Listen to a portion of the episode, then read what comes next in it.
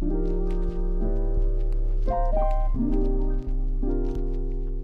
podcast dives into the history of Heuni with two colleagues who worked at Heuni from its establishment. In this podcast, they will take you on a historical tour of why Heuni was established and how the work was organized back then. One person who is repeatedly mentioned is Inkeri Anttila. She founded Heuni, but before that, she was one of the first women to hold important positions in academia and government. The podcast also presents many aspects of the United Nations work on crime prevention and criminal justice. The UN Crime Congress is a large international congress organized by the United Nations every five years. The first congress was organized already in 1955 and the last congress in Kyoto in 2021 which was postponed due to the pandemic from 2020. Heuni is a member of the United Nations Crime Prevention and Criminal Justice Program Network, abbreviated as the PNI network. It consists of a large group of institutes around the world working in different areas of crime prevention and criminal justice. As our guests today, I have the great pleasure to welcome my former colleagues, Terhi Viljanen and Matti Joutsen. Hello. Hello. Uh, you both worked at Heuni for a very long time, actually, since the very beginning when Heuni was established 40 years ago. It's a great pleasure to have you here today. You both worked at Heuni, as I said, for several decades, and it's from this perspective that we will today discuss Heuni's establishment and Heuni's impact, but also the fun parts of working in an international organization at a time when travel was still quite rare uh, and international contacts were quite limited. We'll start off at the very beginning from when Heuni was established 40 years ago. So, a rumor tells me that the idea for establishing Heuni came during a conversation on an airplane that was flying from Egypt to Switzerland. Terhi, could you tell us a bit more about this and about the anecdote related to this eh, development? The story tells that there had been an international UN meeting in Cairo. And when returning from Cairo, to Europe. That was Geneva, I think. Then director of the secretariat at the UN was Mr. Bill Clifford from Australia. And one of her old colleagues in the international circles was Professor Inkeri Anttila of Finland. And those two friends started pondering the idea of having a completely new establishment in for Europe. And at that time, Europe was very, very strictly divided into two blocks, Eastern and Western, depending on which socioeconomic system they had. The idea of these two friends was to have something which would bring the two blocks together on the same around the same table discussing issues in crime prevention and criminal justice. And that is pretty much how it was. Well, maybe you might mention that there was one or sorry two institutes that had already been established before the european institute in helsinki the first one was asian and Far East Institute, UNAFEI, which was established in Tokyo, and the second one was the Institute for Latin America and the Caribbean, ILANUD, which was established in Costa Rica. So there was already a precedence for establishing regional UN institutes. What was the aim of Heuni at the time? Why was Heuni established? There was only a very small part of the Secretariat dealing with issues on crime prevention, criminal justice issues. There were a few officials doing that, something like five or so. And they needed sort of tool to help them with these issues. And that was one reason why there was the idea of having a European institute. The idea was to have Eastern and Western experts, professionals, even politicians to sit around the same table discussing the same issues as the problems were, after all, alike, not depending the socioeconomic systems. There were some other countries that were being considered. If I recall, one was Spain and one was Poland. But right. Finland had the benefit of being a fairly neutral country. So it was kind of a bridge between East and West. And there was also the very important factor of Inkeri Anttila herself, who was the other person who was on this plane, she had a fairly extensive network of contacts to both East and West. And so you had a combination of Finland's neutrality and Inkeri Anttila's fairly extensive network. As a result of this, as you said, the new fledgling institute in Helsinki was able to attract both practitioners and academics from both East and West to talk about issues of common concern. Yeah, I think for the benefit of the listeners, I think it's important to point out that when HEUNI was established 40 years ago, the world looked very different from today. Um, and there was uh, a, a, big divide between East and West. Um, and perhaps there was, as you said, not the same possibilities, of course, for people from different socioeconomic backgrounds to come together and talk about issues relating to crime and criminal justice. So that's uh, kind of a different historical and socioeconomic situation in which HEUNI was established. What do you think were the first big achievements of HEUNI? The first big achievements were bringing the people together to discuss issues of common interest. HEUNI, together with the other institutes, were able to introduce practically oriented workshops during the congresses where things could be discussed in a more free manner, not necessarily very politically orientedly. The very next Congress that was organized after the after HEUNI was established was held in Milan, Italy in 1985. And HEUNI, together with the Global UN Institute, as was known then, UNSDRI, or as it's known now, UNICRI, which is presently uh, working in Turin in Italy, organized a workshop on juvenile delinquency. Now, uh, to mention some of those um, issues of common concern that were organized at these European seminars that, that he mentioned, you had subjects like non prosecution, victims of crime, non custodial sanctions, computerization in criminal justice, which was a very new thing at that time. But personally, when I think one of the major contributions that uh, HEUNI made during its very first years, the UN started collecting information on trends in crime and criminal justice from around the world, which was new at that time because no one really had an idea of how crime in, say, the USSR would compare to crime in China or crime in the United States. HEUNI was a pioneer in analyzing this data, this data on a regional perspective. We brought in the best experts from the different countries to HEUNI for a series of workshops and also a lot of work, which these people continue to do back at home. And we went through all of the data, analyzed the data, provided not only a regional perspective on, of how crime is developing in Europe, but also national perspective on how crime was developing in the different individual countries, both in Europe and in North America. And in addition to this, we provided, you could call them short profiles of the criminal justice system in the different countries. Now, that was very new work. It hadn't been done before. And what HEUNI accomplished in Helsinki was then repeated to some extent in the other regional institutes, and then finally on a global level by the UNODC itself in Vienna. Yeah, this reminds me that this was actually one of the first jobs that I had at HEUNI quite a while ago, um, participating in the analysis of the crime data and the statistics from the European and North American region. I think what has happened since then, where HEUNI had a really big role, was that this um, capacity has been taken over by the UNODC now. So UNODC now, contrary to then, has the capacity to analyze the data itself. So I think at the time, as you say, it's it's really I think it was significant, the analysis that HEUNI was able to provide. Not just present the statistics, but also actually analyze kind of the, the causes and consequences of crime. Uh, also, HEUNI was very innovative in pointing out some of the some of the drawbacks, uh, some of the conclusions that you should not make from the data, because it was uh, very common when data is produced from different countries that, for example, some journalists or some Others would take this data and say, oh gosh, crime is twice as high in country X as it is in country Y. Those experts that we were able to bring together at HEUNI, they were very careful in pointing out what the limits are to how much you can infer from the data.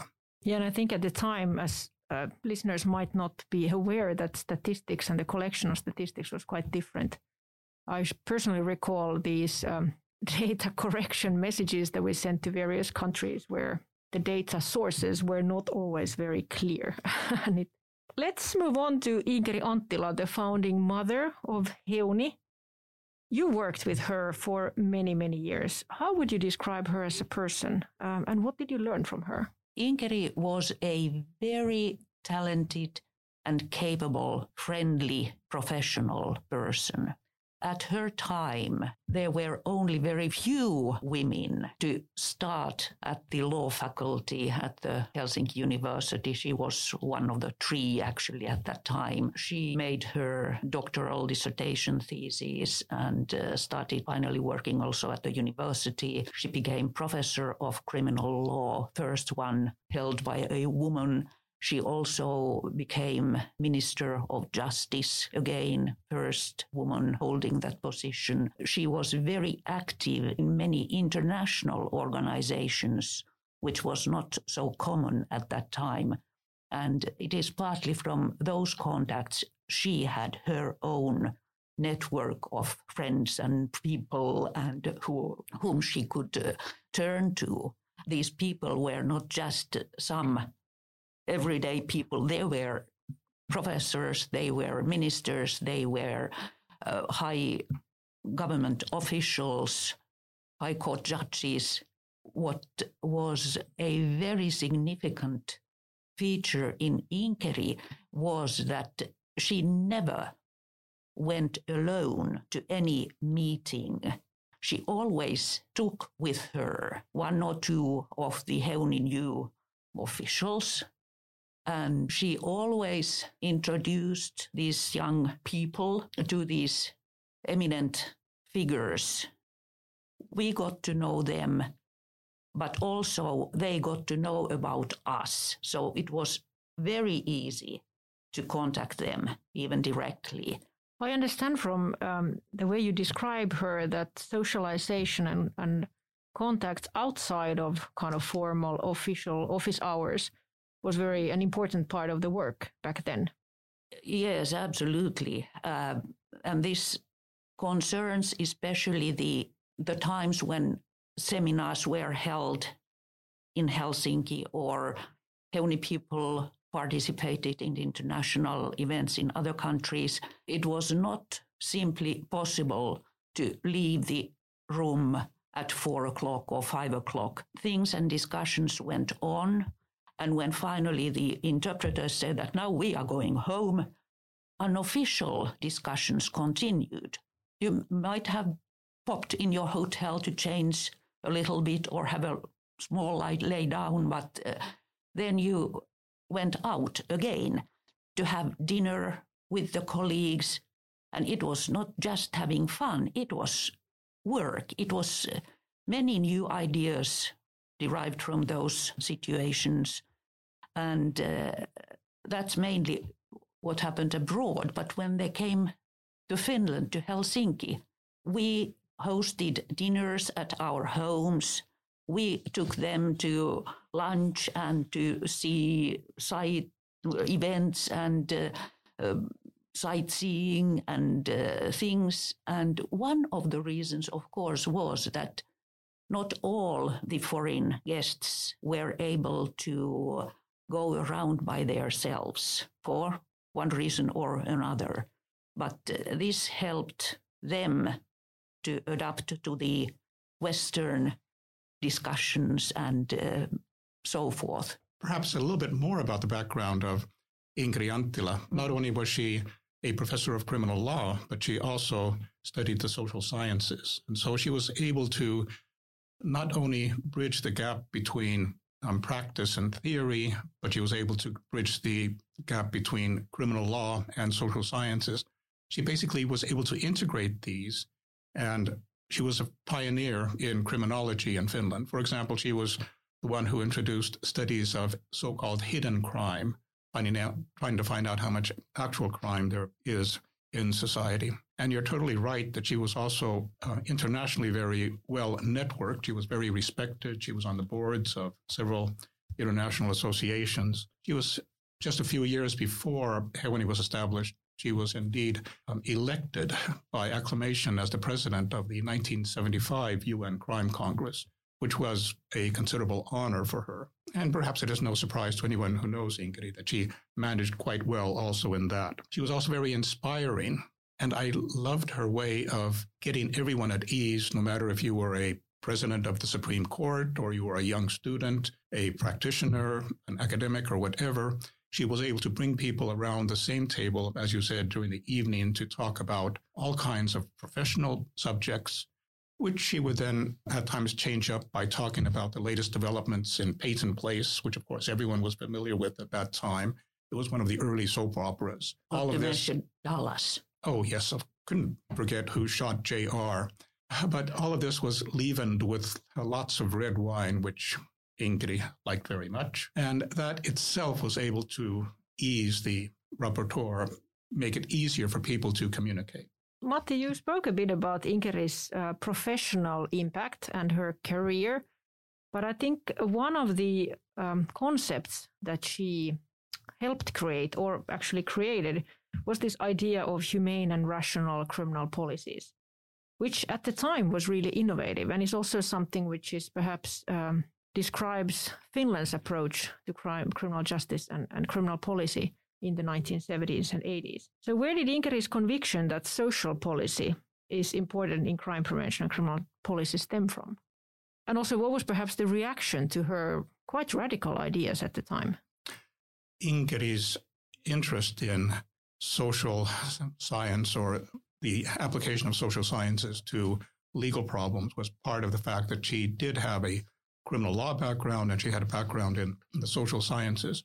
It's also relevant that um, her first day job after leaving the university was um, in the training of correctional officers. So, in that way, she got a very close contact with the reality of how the criminal justice system works, and at the most difficult end, and that is uh, trying to rehabilitate prisoners and to train the prison officials to deal with the uh, prisoners. One of her strong um, beliefs was that academics, including criminologists, shouldn't shut themselves off in an ivory tower and simply issue proclamations about how things should be in theory. They should take what they know and see how it could be applied in society. She was actually one of the first proponents of an evidence based criminal policy. Find out what works, not only in Finland, but in other countries, and see if you could adapt it to your own country. She was also, uh, you mentioned that she was interested in using the social sciences and using social policy to deal also with criminal policy. Perhaps in this way, she was one of the earlier proponents of what today is known as the Sustainable Development Goals. Everything is connected with everything else. You can't simply take a an offender who seems to be becoming a habitual offender, in other words, doing repeated offenses time after time after time after term in prison after term in prison after term in prison, you have to find out what is wrong with society, what is wrong with that individual offender, what is wrong with the way in which that offender is working together with society or adapting to society, and then try to under to change the underlying constellation so that that offender can be rehabilitated and can be um, reintegrated into society. What would you say it was Inkeri's role in, in something which is acclaimed as Finland's success story in reducing the imprisonment rate? Inkeri was a radical at that time from the point of view of the other professors of criminal law. She dared to question is the prevailing ideology is the prevailing basis for criminal law in Finland or in general in the Nordic countries or even more widely in the world? Is it the way it should be? And then she started applying what I refer to as this evidence based approach. One of the main problems at that time in criminal policy worldwide was a firm belief in what is called rehabilitation. And that may sound like sacrilege to many people working today in corrections around the world. Yes, of course, we want to rehabilitate offenders. That's very important. One of the goals of the criminal justice system should be to ensure that prisoners do not reoffend once they are released. from prison. But at that time, the belief in rehabilitation was taken very far to the extreme. You would send people to prison to be rehabilitated, even though we know today from extensive experience that putting a person into prison itself can lead to new offenses. It puts this offender into an environment where he or she associates with other offenders. You take away that person's ability to adapt to society so that once that person is released, perhaps after 10, 20, 30 years in prison, that person simply is not able to adapt to society, which at the same time was changing considerably. So she questioned whether this belief that you can treat offenders forcibly, she re- used a concept which you could translate into English as forced treatment. She had colleagues in the other Nordic countries which were making this or asking the same questions in their countries. And because of Inkeri's connections with the Nordic countries, basically this idea that the treatment approach, the forced treatment approach to rehabilitation of offenders isn't working. It's inhumane. But even more than inhumane, it's not efficient. You are simply making the problem worse by sentencing large numbers of people to prison for long periods of time. So she was a radical, as I said, from the point of view of criminal law, but she was also conservative in that she wanted to find ways in which the criminal justice system could operate more effectively. How would you say that we at Heuni today, 40 years later, should bring Inkeri's legacy forward? Well, I've used the term twice before, and I know that many people don't like jargon, but this idea of evidence based approaches in criminal justice, it makes a lot of sense. One of Inkeri's realizations when she started this idea of having European seminars was that, yes, we all think that we have our own unique criminal justice problems or problems in preventing crime. But once you get someone from the USSR and from the United Kingdom, from Sweden, from Italy, whatever, to sit down at the same table, they'll begin to realize that they have the same types of problems. Maybe they appear in somewhat different guises. After all, you do have different social systems, you do have different levels of development, you do have different ideologies. But problems like juvenile delinquency, family violence, or well, many other issues, they are basically the same.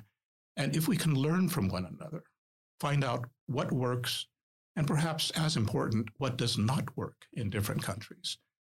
Inkeri did not make herself very popular at one of the UN meetings that I recalled when she very forcibly said that Oh, it's so nice to hear about all of your successes because many countries at that time said that, oh, yes, we are really able to bring down the level of crime. We're really able to rehabilitate uh, uh, our offenders because we have such a nice system. She asked, well, why don't you tell me instead what you have failed in?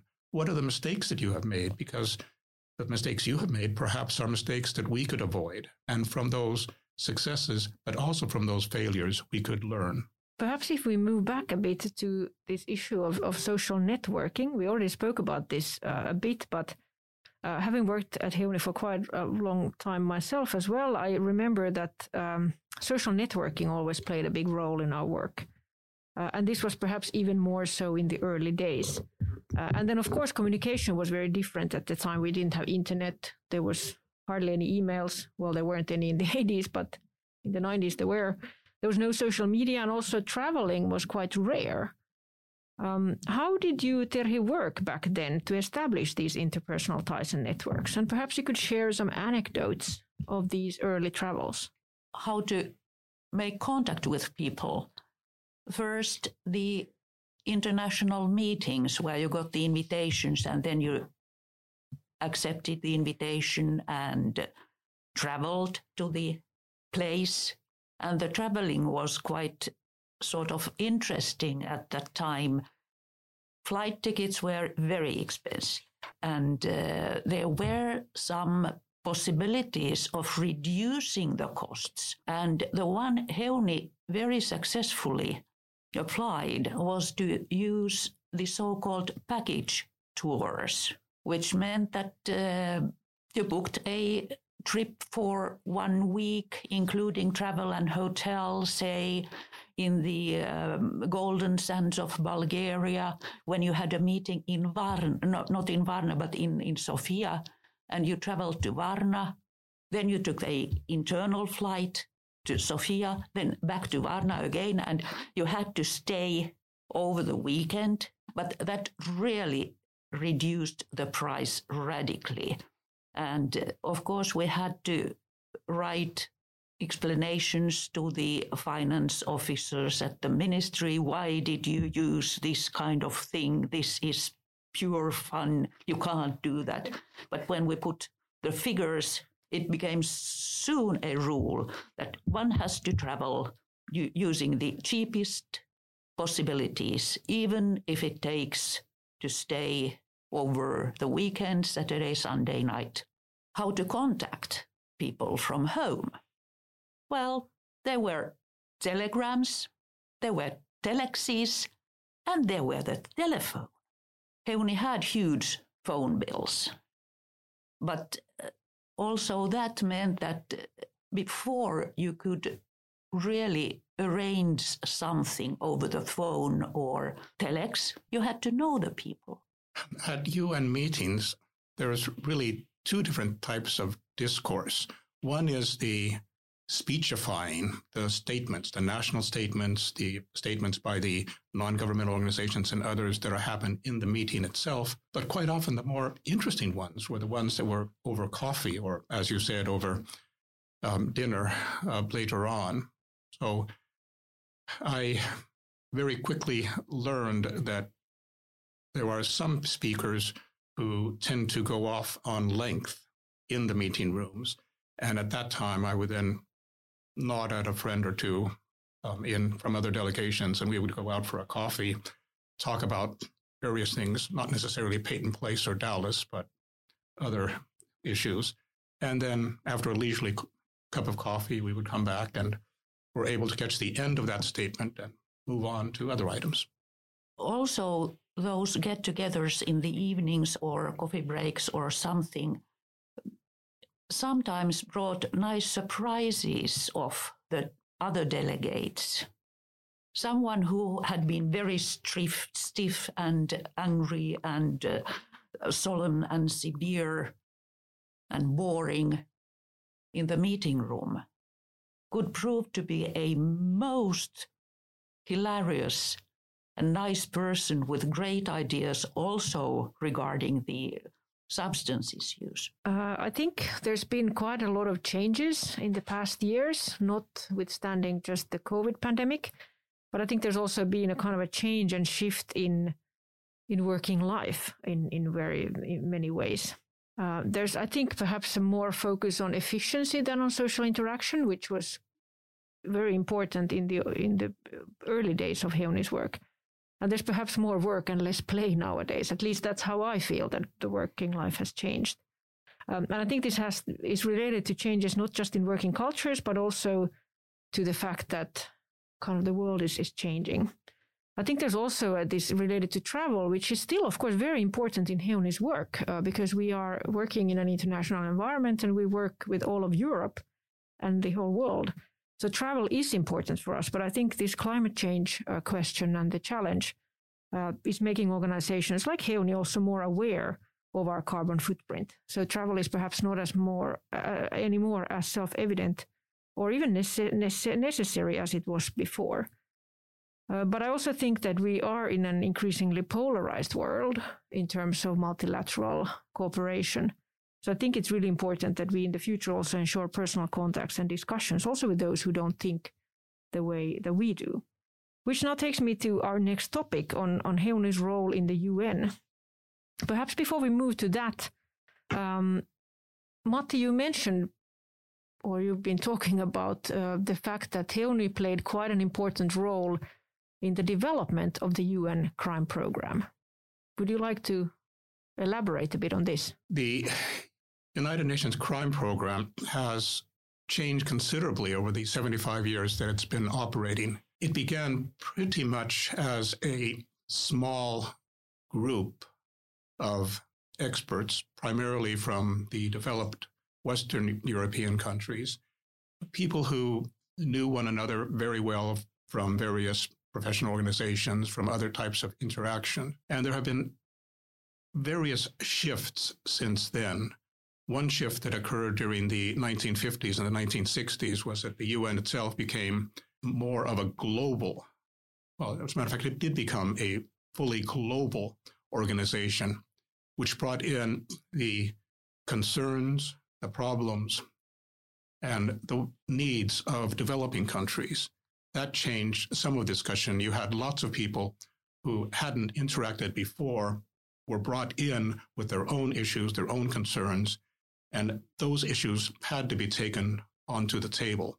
You had things like corruption, uh, economic crime, basic difficulties in operating the criminal justice system because many of these developing countries did have resource problems. They needed lots of training, lots of um, help in developing both crime prevention and criminal justice. At that time, the UN crime program, um, as Terhi had mentioned, was run by a very small group of people working in the United Nations Secretariat on crime prevention and criminal justice issues.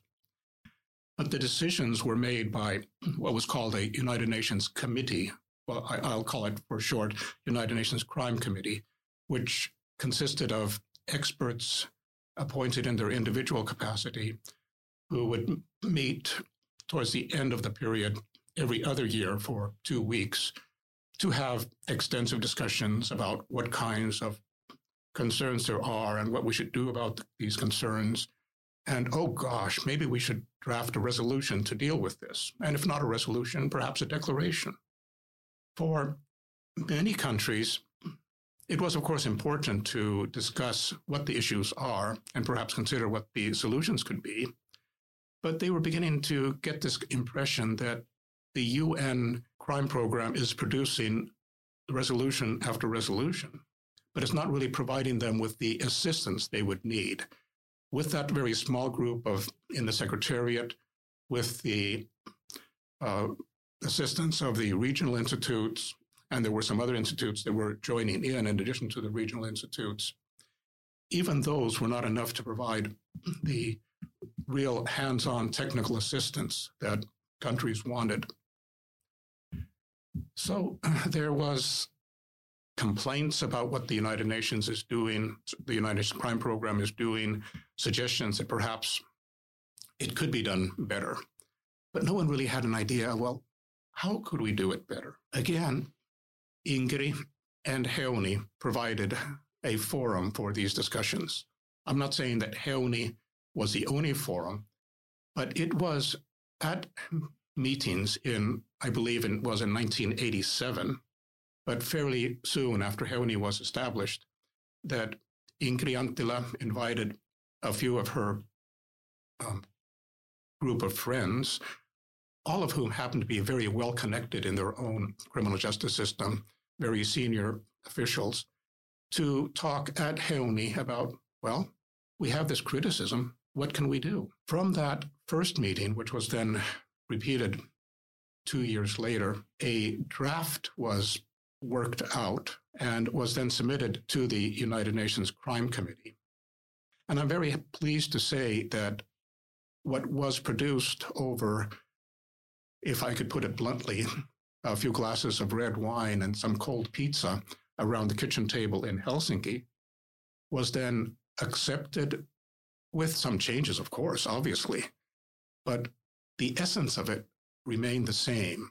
And this declaration, this resolution, which started um, at a kitchen table or around a kitchen table at Heuni, was then finally blessed under the beautiful chandeliers of the Versailles Palace outside Paris.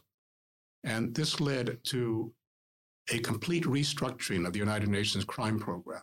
While before you had the United Nations Committee, which consisted of individual experts, as of the beginning of 1991, you had a United Nations Commission on Crime Prevention and Criminal Justice, called for short the United Nations Crime Commission, which consisted of experts, sorry, of um, national representatives of countries. So it was an intergovernmental body And because it was intergovernmental, that not only gave it more political weight, but the fact that it was intergovernmental also changed the types of issues that it was looking at. And this was the second transition, sorry, the third transition in the United Nations after the fact that it was established as a small, largely Western oriented group for discussion, then became a more global forum. This became an intergovernmentally oriented body which looked at national priorities, national interests, and that not only gave the program more impact, but it also brought in politicization. Some of the issues did become political, issues like cybercrime, the smuggling of migrants, terrorism, even something like trafficking and cultural property could become a hot potato, which once one delegation would mention this, another delegation would jump in and say, well, it's not really that way, it's another way. How do you see the UN now? What do you see? What's your fourth transition? Bringing in the United Nations Commission with its governmental representatives led to a greater focus on national priorities, national interest, but also on international cooperation. And for the first time, you had governments that were sitting around the table discussing, well, how can we improve international cooperation? At the same time, there was a growing concern among countries all around the world over organized crime and transnational organized crime. There were some other developments which was woven into this, but basically a large concern over transnational organized crime. Very soon after the commission was established, then a movement began to consider whether the United Nations Crime Program should do basically what was being done on the other half of the UNODC, the United Nations Office on Drugs and Crime. And that was what was being done in the drug sector of the United Nations, where there were various international conventions which had a long history. There are now basically three main UN drug conventions, the most important one of which was the 1988 Convention on Drugs, on psycho- drugs and psychotropic substances. So the idea was, well, why don't we in the crime field do something like what they have in the drug field? And that led to a decision by the General Assembly in 1980, sorry, 1997, to set up a committee to start drafting United Nations Convention Against Transnational Organized Crime. At that time, transnational organized crime was a huge problem, at least in the opinion of countries all around the world. But surprisingly, no one could actually define what was transnational organized crime. So we all came to the table in Vienna saying, oh, yes, we're going to have a convention on this. But no one really knew or was able to agree with others as to what transnational organized crime was. Despite that major difficulty in differences of opinion about what it is we're going to draw, draft a convention on, within three years, which is a remarkably short period of time in the drafting of conventions, that convention was drafted and accepted by the General Assembly in the year 2000 and was signed with great pomp and splendor in Palermo, Italy. The UN Convention Against Transnational Organized Crime led to a follow up, a UN Convention on Corruption, which was adopted in 2003. So, for the first time, you had global frameworks for cooperation, which not only said how you should cooperate with other countries, but provided you with basic tools for how to develop your own national legislation. For example, the Convention on Transnational Organized Crime uh, called upon those countries that became members of the convention to criminalize certain types of behavior, like participation in an organized criminal group, money laundering, corruption. And in this way, not only was there a, a greater clarity on how to cooperate, but also the minimum legislation in the different countries was brought up to par. The same thing happened with corruption, with the Convention on Corruption. The UN set down the template the goal which all countries acceding to the convention should follow. And that helped not only national practice, national policy, national legislation, but it helped international cooperation. Now, the difficulty with conventions is they can look very nice on paper, but they also have to be implemented into practice. So then the United Nations started looking at the next stage, and that is getting countries to actually translate what was being done or what had been agreed by the General Assembly and put it into practice.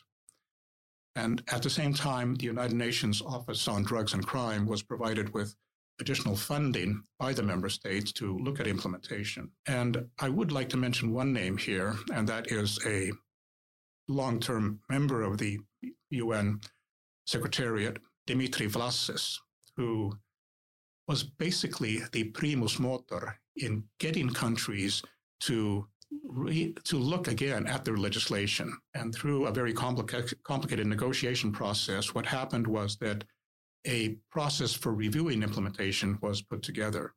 Not everyone was happy with that review process, but the UNODC was able to take this process, bring together experts from one or two other countries. They would go to the country being reviewed and then have practitioner to practitioner discussions about, well, what is your law? What does it say about corruption or transnational organized crime? What are you doing in practice? Oh, I see you have this problem with money laundering or this problem with um, uh, influence in politics. Have you considered the model that we are using in our country? Perhaps that could be adapted to your system. Now, these types of discussion can be very sensitive. In particular, the offense of corruption is politically very sensitive because the government in power is always worried that some cases of corruption will become public and the opposition will seize on this and call for changes in government or changes in how things are run. But if you can bring experts together around a small table, away from the glare of, pub- of publicity, and looking at how things work in practice, then they do have trust and confidence in one another. And this is, of course, fostered by the UN ODC, their neutrality and their high level of expertise. In this way, the country under review is able to take away various lessons that they can um, apply in their own country. And I can say, having participated in these review of implementation exercises in various countries, those countries that review a country, they learn things at the same time. No one has really learned everything that they should know or that they could know they can go to a country that is at the com- complete end of the world, a completely different legal system, a completely different social system, political system. And they can realize that, hey, what your people are doing actually makes a lot of sense. We could apply that also, for example, in Finland. Okay, Matti, um, would you like to talk a bit about how you see Heuni's contribution to the UN crime program and its development? Heuni has one major advantage, and that is it's located in Europe. And Europe and North America have been basically the seedbed for criminological research, for innovation in crime prevention and criminal justice. So all of the individual countries in Europe have been looking at criminology and have been looking at innovations in criminal justice and in crime prevention, both from the academic and from the practical point of view. So we have learned quite a bit about what works and what doesn't work.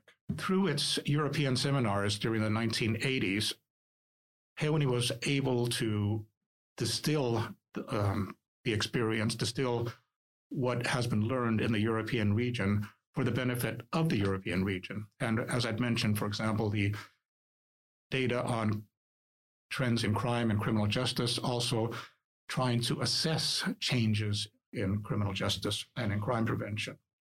About 10 years after Heuni was established, then the process of glasnost and perestroika took place. And so uh, cooperation between East and West was opened up. And at that time, Heuni was able to provide hands-on technical assistance to largely to Central and Eastern European countries, for example, on issues like uh, crime prevention or policing, computerization of criminal justice, prison health, or prison administration in general. And more widely, the research that Heuni has been doing, or that Heuni has been able to distill, has then been fed into the global UN crime program. For example, the research that, or the experience we have with analysis of crime trends and operations of criminal justice system, that was then expanded globally. We have uh, one of the first Heuni publications was on organized crime around the world, which was innovative. That type of publication hadn't appeared before. Then later on, our research on trafficking in persons and exploitation, and Natalia, you are the expert on this. That has been also innovative in many respects. And the results of this have been fed into the UN crime program. One of our former colleagues, Kristiina Kangaspunta, uh, to my regret, was transferred from Heuni to the UN UNODC and became then the key person for um, trafficking in persons. But this was to the benefit of the UN global program because her expertise then was able to inform what the United Nations is doing. And now the annual UNODC report on trafficking in persons, it's really a marvelous tool that can be used not only in research, but also in the development of practice. One of the other early contributions of Heuni to the UN crime program was that we had a fairly visible role in the organization of the European Regional Preparatory Meeting for the 1990 United Nations Crime Congress, which was held in Havana. That regional preparatory meeting was hosted in Helsinki in the Finlandia Hall by the Ministry of Justice and by the government of Finland. But in practice, it was Heuni that did the organization in very close cooperation with the UNODC. So that was really when Heuni became very visible within the UN crime program. From the very beginning, Heuni had a so called scholarship program which enabled Heuni to invite young scholars or practitioners, especially from the Eastern European countries, to come to Heuni, to Finland, either to promote his or her own research or to get acquainted with their uh, counterparts in their own professional field. Uh, although these uh, scholarships were not long period, it was just uh, one or two weeks, it provided for these young people very good opportunity to get to know the world also outside their own block.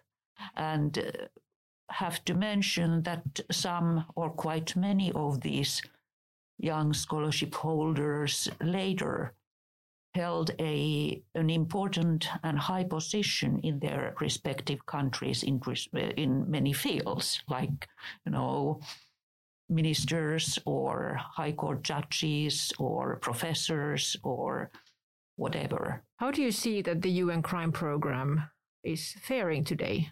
Uh, what's the future of the UN crime program and how could Heuni perhaps contribute to supporting multilateralism in, a, in an increasing complex world? The UN, for example, the UNODC has opened a number of national and regional offices to provide a lot of technical assistance.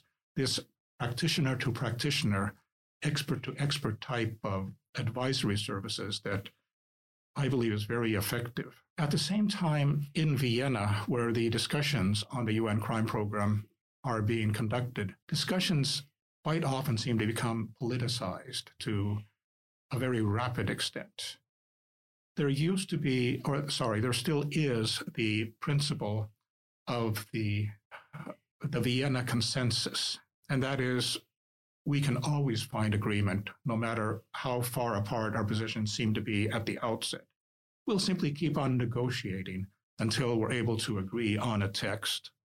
But what has happened is that if there are fundamental political differences between countries, then that will be reflected in the outcome, the resolution, the declaration, whatever, which will lead to the document becoming more vague. It sounds nice in principle, but it doesn't really bring countries together. What I see happening is that uh, the United Nations has changed in one respect. Before, it would be the experts and the diplomats who are brought together around the table. The experts would provide the substantive input, the diplomats would provide the way in which this could be melded into a whole, into a, something that would actually make sense. The experts agree this is what we should do. The diplomats say, yes, this is the way we should frame it, and this is what we can use in our own countries.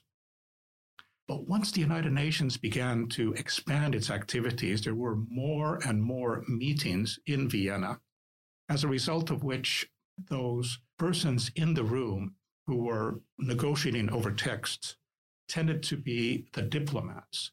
The experts were, did not have the capacity, the possibility to travel from Africa, Latin America, Asia, whatever, to attend a meeting um, in Vienna so that they could provide their substantive input. At the same time, the diplomats, of course, they have a lot of experience because they have been dealing with these for quite a while.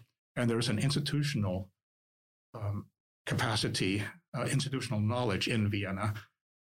They try to formulate these ideas, but it's very difficult to do if suddenly one country would suggest, well, let's change the wording this way. And then you have to see how that fits in with your national interests. There is another level to this discussion, and that level of discussion is taking place between practitioners. Once you get the experts, the practitioners, the stakeholders, whether they work for the government or they are work for various intergovernmental organizations or for non-governmental organizations, civil society, whatever, when you get them around a table to discuss common concerns, what works, what could be suggested, and they're usually able to find lots of common ground and work together. I think it's in this area that Heuni could continue to contribute. We may not be able to take the floor and speak as Heuni representatives and convince people from China or the Russian Federation or the United States or whatever country that you should do this. They're not going to do something if an institute like Heuni suggests that they could do or they should do this. But Heuni can work with the practitioners, the stakeholders, whether they are governmental officials, academics, um, police officers, immigration officers, judges, prosecutors, uh, representatives of the private sector, representatives of civil society. So we can get that agreement among these practitioners, the stakeholders. They could then apply it in their own work. And at the same time, what Heuni is able to get, or what, what Heuni is able to do, and that is get people around a table to discuss something, then that could filter up through their own country's criminal justice system and become policy and practice. I actually have to comment that it's uh, an encouraging development in the UN in I would say in this past recent one year has been the introduction of hybrid meetings. And hybrid meetings are of course in many ways very problematic because you you don't meet physically, you don't meet in person, you meet online.